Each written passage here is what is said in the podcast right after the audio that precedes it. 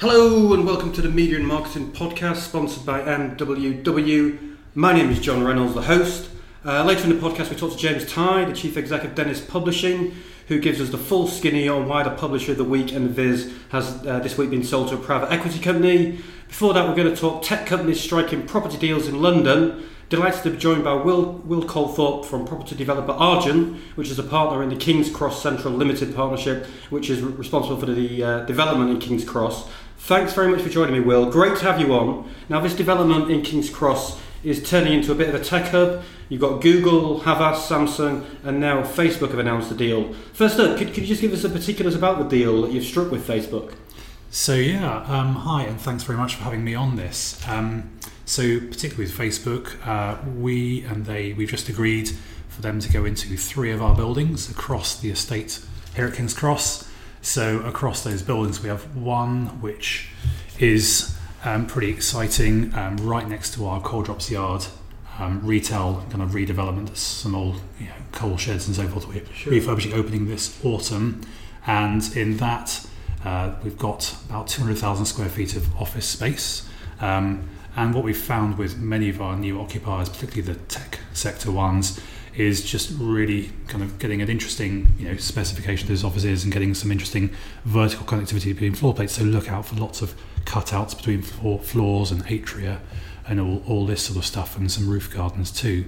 Um, and then a couple of other buildings, 11 and 21 Canal Reach. Yeah. This is actually pretty large. So those are two buildings that we're putting together to make 400,000 square feet. So the floor plate size is about a football field in Oh, really? size, um, but a bit longer, a bit narrower, um, but pretty big stuff there. And again, we're putting in lots of uh, roof gardens, roof terraces, atria.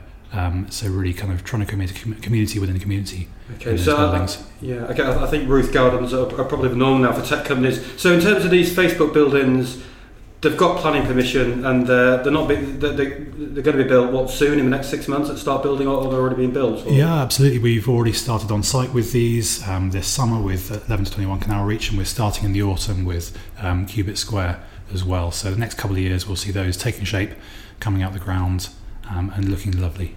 Okay, so I mean, I guess there'll be thousands of people from Facebook. I know Facebook have got staff already in Oxford Street and, and Regent's Place. Have you any idea if they're going to be able to uh, fill the space straight away, or that will be over time, or will they perhaps sublet some of the some of the office space? Do you think? Yeah, so over time, um, you know, they'll come along and fill up, fill up as they go.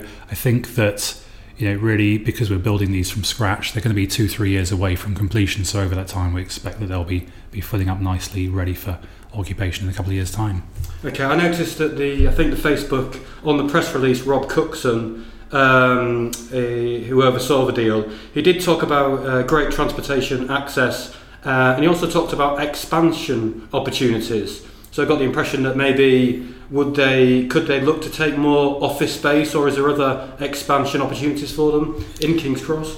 Yeah, I mean, one of the things that we have here at King's Cross is we have a really big office portfolio, which means we can really work with businesses over the long term. So Sure. if they're expanding, contracting, changing around what they're trying to achieve, you know, we're here um, and they can speak to us and we can speak to them and we can just hopefully cater for them in the long term. So it's very much part of the offer that we've tried to develop in what we've been doing as a business here. Okay, so Facebook, as I mentioned, there's a bit of a tech hub here. You've got you've got the Guardian nearby who walked past to get here. Uh, you've got Facebook, you've got uh, Google and and, and and Havas too. Um, so Google, just just uh, to, to give the listeners a bit of a feel, Google have a, a building already, and uh, they've signed a deal on, on more buildings. Then Yeah, that's right. So they are in occupation down in Pancras Square at the moment. They've been there for a couple of years, um, and they've got some YouTube studios in there. And at the same time, we've just started building a brand new HQ for them, just south of the uh, the Regent's Canal, just between King's Cross and the, the canal. That again will be coming out of the ground over the next couple of years. this is the building that's called the Ground Scraper, isn't it? Indeed, the ground scraper. Why is it called the Ground Scraper? Then? Uh, so this is it's a kind of colloquial real estate term where you've got a building which I guess is longer or wider than it is tall and is of substantive size uh, vis-a-vis a skyscraper. Okay, and that's as you say that that's got it's got everything from gym, uh, indoor sports hall, is it? Games, um, you know, I think a, a full uh, wellness and fitness centre too. Oh yeah, it's got everything. It's got pools. It's got running track. It's got all you know, all manner of new and interesting things um, for the workforce going on in there. And more broadly about the development, when you've got these big tech companies, what impact does that have on, um, well, if you're trying to entice other companies to come? I mean, is, is that a bit of a, a lure, a bit of a pull for other companies to say that Facebook and Google are here? Oh, certainly. I mean, just building up critical mass. You know, if you're in the development industry, you know, and like our company, you're taking, you know, new parts of London, new parts of the city, taking them around over a 10, 20 year, you know, time scale, there comes a point when, you know, you've started to build that critical mass like we have now with Google taking space, Facebook signing up, you know, host of others over the last five or six years, really. Um, and it just, you know, it almost becomes this sort of golden era when, you know, it's just, you know, running running away and everything's everything's going tickety boo. But you're not selling it. You're not selling to other. other um uh, uh, businesses as a tech hub then. It's a bit more i mean there's other which other businesses are here at the moment then? So we've got a whole variety. So yeah you've pointed out we've got the tech sector here. We've also got um, you know, marketing and media. So havas their hq is here. In pancras square as is universal music. We've got people like louis vuitton. They re- relocated up from um, the west end. Um, auto trader are here. Merck Sharp Dohme here. They're pharmaceuticals. Um, loads of people. Okay and i mean just not not to concentrate too much on the tech sector, but obviously you've got Microsoft in in Paddington. Uh, I think you've got Apple moving to, to Battersea. You've got Snap in Soho, Amazon in Shoreditch. Are you having conversations with these tech other tech companies about perhaps the opportunity to move into King's Cross too? Uh, we are not. I mean, you've pointed out so Apple. You know, they they looked around a few years ago and they've obviously moved to Battersea. Um, Amazon did a big big move out to the mid city a couple of years ago as well. Um, I mean, these are all companies who uh, likely to be growing in the future. And like I say, we are, you know, we're always happy to you know, converse and see who we can accommodate. But I mean, is, is there any tech and media companies you're talking to at the moment who we could perhaps see inking the deal in the next 12 months, perhaps uh, can tell us? Uh, no, there, not at the moment. There isn't. I mean, we've just spent a lot of effort, you know, sure. working with Facebook on that, and so I think the second half of this year we'll be looking at looking at how we move forward and, and what next for us. Yeah, and, and just, I mean, going on the, the Facebook and Google again, does, does it have an, an impact on office rent prices? And what about, does it help attract uh, new shops, restaurants, and cafes to the area too? Oh, yeah, I mean, all of these things, I guess. Um, we are entirely mindful that, you know, we're always trying to look at, well, what, what is it that we can do a bit differently with the mix of, you know, the sure. businesses that we have located here. So, yeah, I mean, we're mindful of that. And over the next 12 months, we, what we will see um, is a lot more shops, a lot more restaurants, a lot more cafes opening up, and in amongst that, there'll be quite an interesting blend. Okay. Um, to come and look at. Yeah, no, great. And last couple of questions. Uh, critics have described, well, I don't think there's been that much criticism, but, but maybe the odd critic has, has pointed out that the King's Cross regeneration scheme is boring and dour. Uh, how do you respond to that? Yeah, I'd love to understand what they thought of certain other schemes around London um, by by comparison. In that case, um, I know, you know, the late um, Zaha Hadid. Unfortunately, you know, she she um, yeah she she was a bit of a critic of ours a few years ago. Um, I mean, I think we've you know architecturally we've gone through with contextual modernism pretty much across the scheme, and there's a lot of fantastic things we have done, and we are constantly pushing ourselves to think of what new and interesting things we can do. Okay, so uh, and um, finally, um, I guess um, the, the, in, in the US, homelessness, uh, soaring property prices, and, and, growing commutes are all symptoms of, of a tech boom. Is, is, there a danger here that you know some of the locals might get um, priced out the area with all these you know big companies driving up rents around in King's Cross? Again, that's something we're pretty mindful of as well, um, and we're actually looking to see, you know, what our what our residential mix on the estate is to make sure that we're kind of catering for all needs. There's there's a few irons in the fire in that end, um, but yeah, and also we are mindful that, you know, of the wider wider benefits and economic sort of impacts we will have on the area. So there's a lot of work we go into that looks at, or what actually have we brought to the area, and how are we affecting those, and how are they actually going to benefit from you know economic diversity that we're seeing and have seen over the last 20 30 years um, in London and particularly this area okay right okay well that is fantastic right okay and coming up next we've got uh, James Tye Okay, so thanks for joining me, uh, James. Congratulations on the deal. First up, why is Exponent, who is obviously a private private equity company, a good home for magazine publisher Den- Dennis Publishing, who's obviously home to the Week, Money Week, and Viz, amongst other titles? Uh, it's, a good, it's a really good question, and I think my, my primary reason, John, is the absolute knowledge of the sector. I think if you look at Exponent and their track record, they are really experienced in the media sector. Yeah. So they were the previous owners of Immediate Media, media, as you will no doubt remember. Yeah. Uh, they currently own the Racing Post. They're Yeah. involved in the Times Educational Supplement. So they've got great experience in the sector. But what I also like, more a personal, uh, personal observation, but also just in, in how they run their uh, portfolio, they're really ambitious and forward-looking. And I think that's really, really important for Dennis uh, at the stage we're at now. So they're absolutely committed to growing the company and also working really hand in glove with the management team here. Yeah, okay. Again, really important that that, that uh, continues going forward. And even in the, the time we've been working together, there's already good chemistry uh, evolving between us and the, and the team at Exponent. So uh, it, it's, it's a great outcome as far as I'm concerned. Can you just give us the listeners some idea about how long negotiations have been going on for? And, and also, there was there was reports that the uh, DMGT, publisher of the Daily Mail, and Bauer Media were also interested in buying um, Dennis. Did it simply come down to the fact that Exponent were offering more money? Well, I can't. You know, you, you can understand from my point of view. I can't go into specifics of the deal. Neither was it, you know, my my deal to run. I'm, you know, I'm not a shareholder uh, of Dennis. You know, I didn't. Um, I wasn't involved in the in the, sh- uh, the sale at all. That was part uh, run by Livingston Partners and the executives. So I'm not going to comment on the details, John. I can answer one of those questions though, because I absolutely was involved in the in the process itself. Yeah. It was a long process. Dennis is a really interesting, thriving, big, complex business. So it took a long time to A, present the company in the right light, but also a lot of conversations uh, with a lot of parties. Right. Okay. So I mean, uh, the, uh, and the suggestion is it was around 160 uh, million mark. Uh, there was also another suggestion that. I mean, I don't, you say you're only involved to a certain extent. That there was uh, interest, there was a possibility of a management buyout too. Is that something that, that, that you looked at?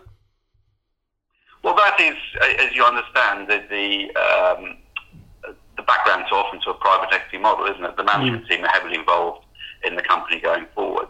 So I'm going to talk, I, I'm not going to talk about the price tag in specific, but I'm going to talk about the kind of environment, John, if that's helpful. Okay. Give you some sort of colour around that. Yeah. So the there was a lot of interest in Dennis. I'm being honest. You know that that made the sale process complex, but also competitive. And you know my belief is that that interest is generated because Dennis is a good company. It's a strong company with a really good and consistent track record of innovation and growth. And when you've got a strong company, you get a lot of interest. And when you get a lot of interest, that can create value, can't it? So I think, you know, without going specifics, you can see how the journey has evolved. Yeah. Okay. I mean, I mean, there is one view, and this uh, this is this is only one view of private equity companies that they acquire businesses, uh, make cuts, including job cuts, and then you know sell businesses off five years later for a profit. I mean, have you had any, assurance from Exponent that that's not going to happen with? Then. But this is a big industry, isn't it? Uh, it covers an awful lot of companies, and, I- and I think you, you've identified it, John. There, I agree that is quite a narrow view. But when private equity investors invest in a company, they've got an objective, haven't they? And different companies require different things. So if, if a company is in uh, sort of a, a perilous state, then clearly they're going to have to make some sort of rapid and uh, difficult changes, as you alluded to. That is not the case here. That's not the case with Dennis at all. So what Exponent view is, and this and the crystal clear Hello. with the UK and in the US, and they want to explore new markets and opportunities to take this business to the next level.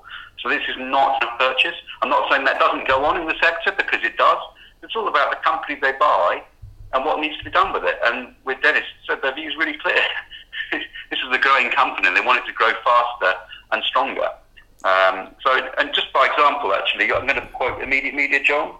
So Yeah. when when Exponent bought Immediate, I think I think this was BBC Worldwide at the time. I think they had about 800 employees Okay. from memory, and when they exited, they had over 1,300.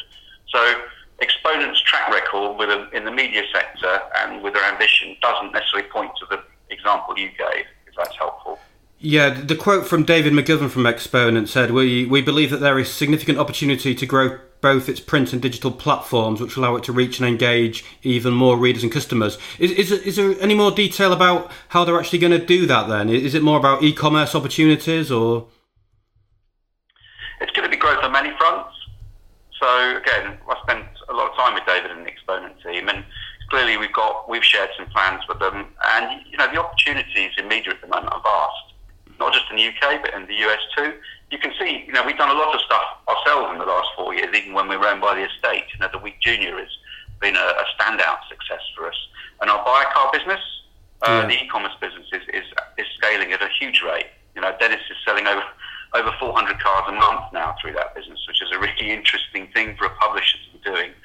So look, they'll work with the management team. We've got plans. You're definitely going to hear more from us, John. I promise you that over the next few months about what those plans are. But at the moment, I think we need to uh, complete this sale uh, and let our uh, teams know what we're up to as well. So there's quite a lot of work to do before we before we start going public with some of these plans. Yeah, I mean, you, you, mentioned the management team there. There's obviously yourself, uh, Karen O'Connor, Julian Lloyd Evans, amongst others. Presumably, you're on some sort of deal bonus to get that deal over the line, and then later down the line, are you on some sort of earn out, or I mean, can you give us any colour to that at all?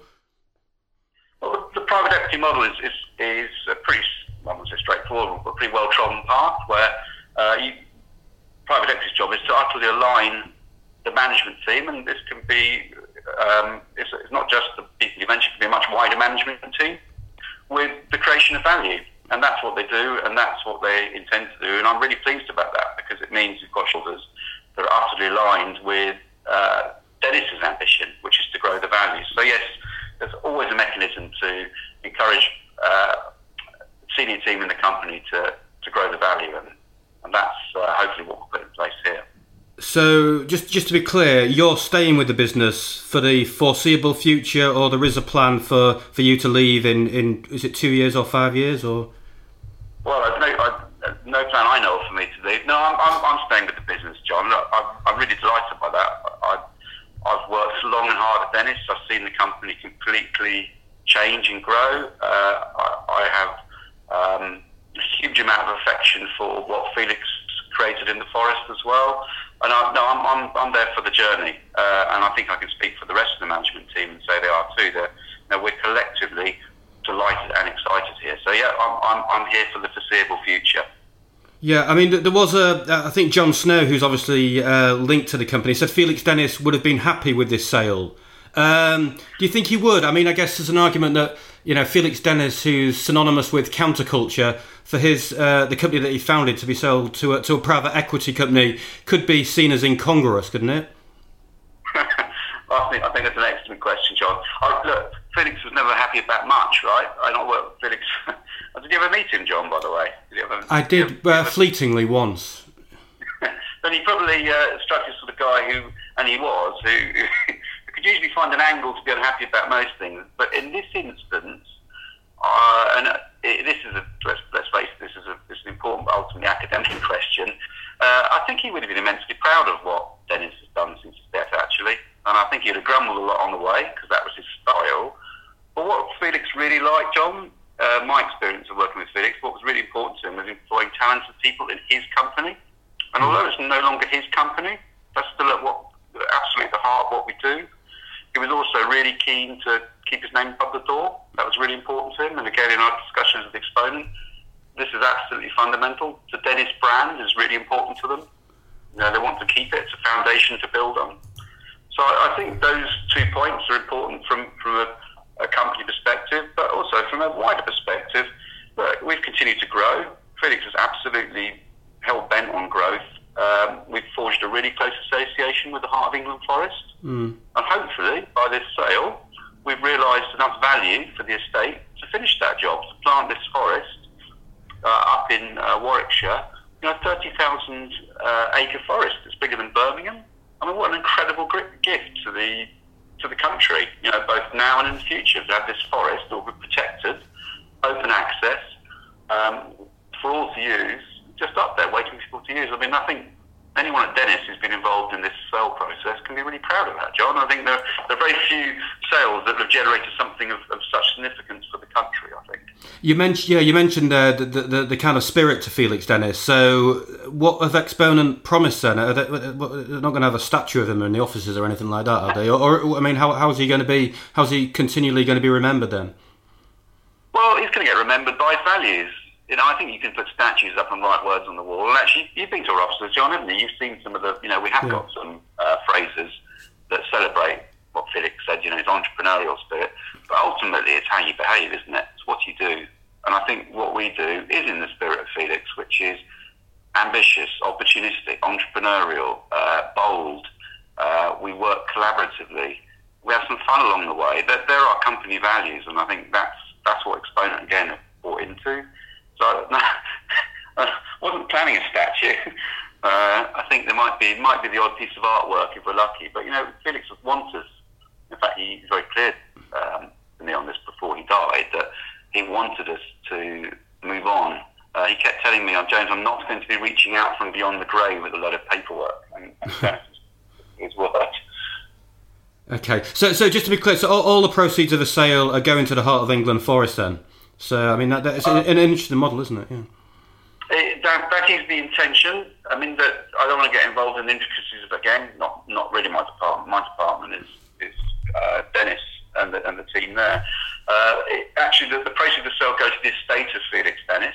Yeah. And charity will be a beneficiary or the prime beneficiary of that estate. So uh, I think that's, that's, that's a sort of a conversation you, if you want to follow up, you should have with them. But look, ultimately you can see the chain of events. It's going to make a huge difference to this charity. Uh, it's, it's already about. Hello. Uh, I think it's amazing. Okay. A huge forest that's going to spring up out of almost uh, nowhere in, in, in the heart of the, of the United Kingdom. Incredible. Okay, uh, that's great. And, and finally, last question: do, do, you think we're going to see more consolidation in this, this sector then, in, in terms of magazines? Obviously, there has been some deals recently, hasn't there? Do you think we're going to see more of them too?